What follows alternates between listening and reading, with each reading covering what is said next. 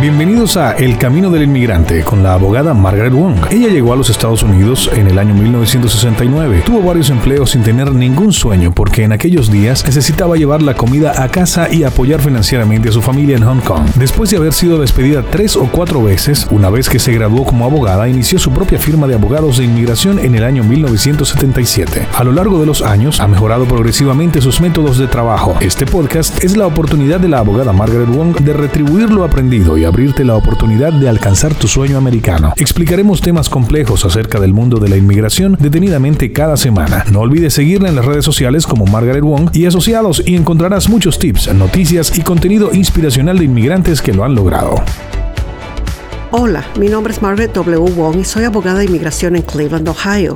Hoy quiero hablar sobre el coronavirus y también sobre Nueva York que no le permite a los trabajadores no esenciales viajar y qué pasa con mi visa de turista si mi I-94 ha expirado o va a expirar y cuál es la diferencia entre las extensiones de visas de 90 días y la visa de 180 días. Antes nos daban un papel verde en el aeropuerto que mostraba la extensión de visa o un papel blanco que mostraba visa de turista, que es la hoja blanca I-94 válida por 180 días.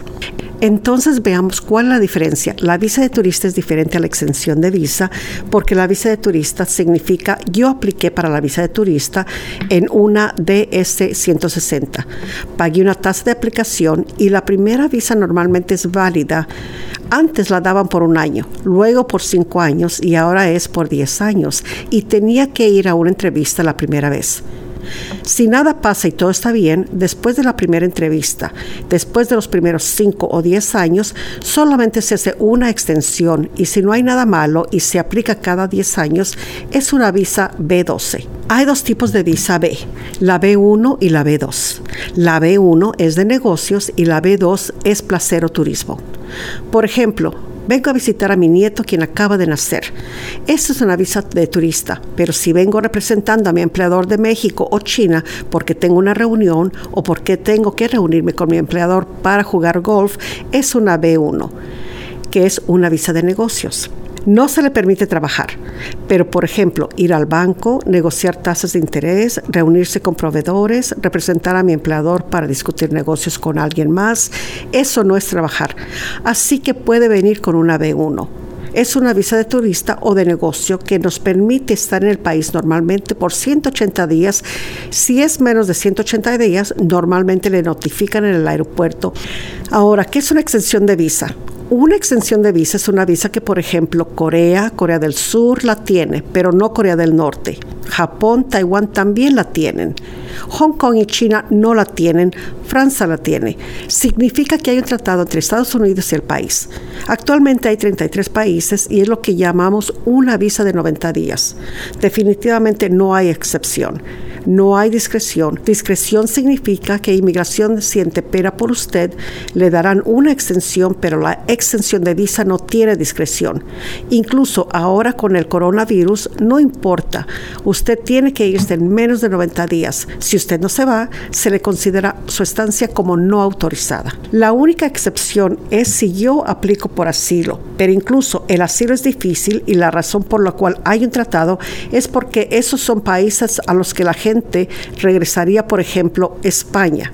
Hay un tratado y tener un tratado significa que no llenará una aplicación por asilo y la otra manera en lo que puede hacer es casándose con un ciudadano o ciudadana.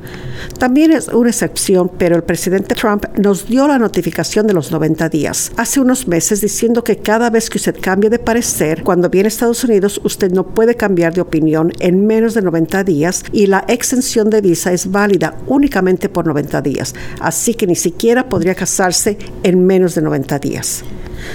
Así que cambiar de parecer solamente aplica para los 90 días y en la visa de 180 días al menos puede tener una exención. Entonces, ¿qué pasa si mi visa expira? Mi visa de turista o mi visa de negocios de 180 días expira y no me pude ir. Definitivamente haga una extensión. CIS ya anunció que usted puede aplicar para una extensión, tiene que mostrar que hay una razón válida y que tiene la capacidad de poder mantenerse económicamente durante su extensión o que alguien le está garantizando que lo mantendrá económicamente, pero con la extensión de visas no puede, porque esa es una ley y no hay discreción. Y discreción significa que a nivel ejecutivo, recuerden que hay tres ramas en el gobierno. Tienen la judicial, la ejecutiva y la Y la extensión de visa es a nivel legislativo. Entonces no es parte de la rama ejecutiva y que decide si la persona con extensión de visa se puede quedar o no. Entonces tengan cuidado, porque si se quedan por más tiempo, como un segundo, se convierten en cenicienta que a la medianoche la visa desaparece. Siento mucha pena por lo del coronavirus. Por favor, quédese en casa y cuídense. Inmigración no está deportando personas, al menos es información pública. Tengo muchos clientes que están en la cárcel y estamos trabajando duramente para sacarlos, pero por ahora la posición pública de inmigración es que no están deportando personas en la frontera sur porque están previniendo que el coronavirus se extienda. Hace unos días ellos afirmaron que no pueden tomar más casos de asilos. Ayer cambiaron de opinión y dijeron que sí aceptarán. Hace unos días ellos afirmaron que no pueden tomar más casos de asilos. Ayer cambiaron de opinión y dijeron que sí aceptarán, pero esta es una situación que se está desenvolviendo. Y es como mirar una película en Netflix. Que estén bien y hagan el bien y ayudémonos los unos a los otros en estos tiempos difíciles. Gracias por escuchar este episodio de Camino del Inmigrante. Esperamos que haya sido de mucha utilidad. Ponte en contacto con nosotros a través de Instagram, Facebook o Twitter o visita nuestra página web imwong.com y haznos saber si te podemos ayudar con alguna de nuestras historias de inmigrantes que lo han logrado. Hasta una próxima oportunidad.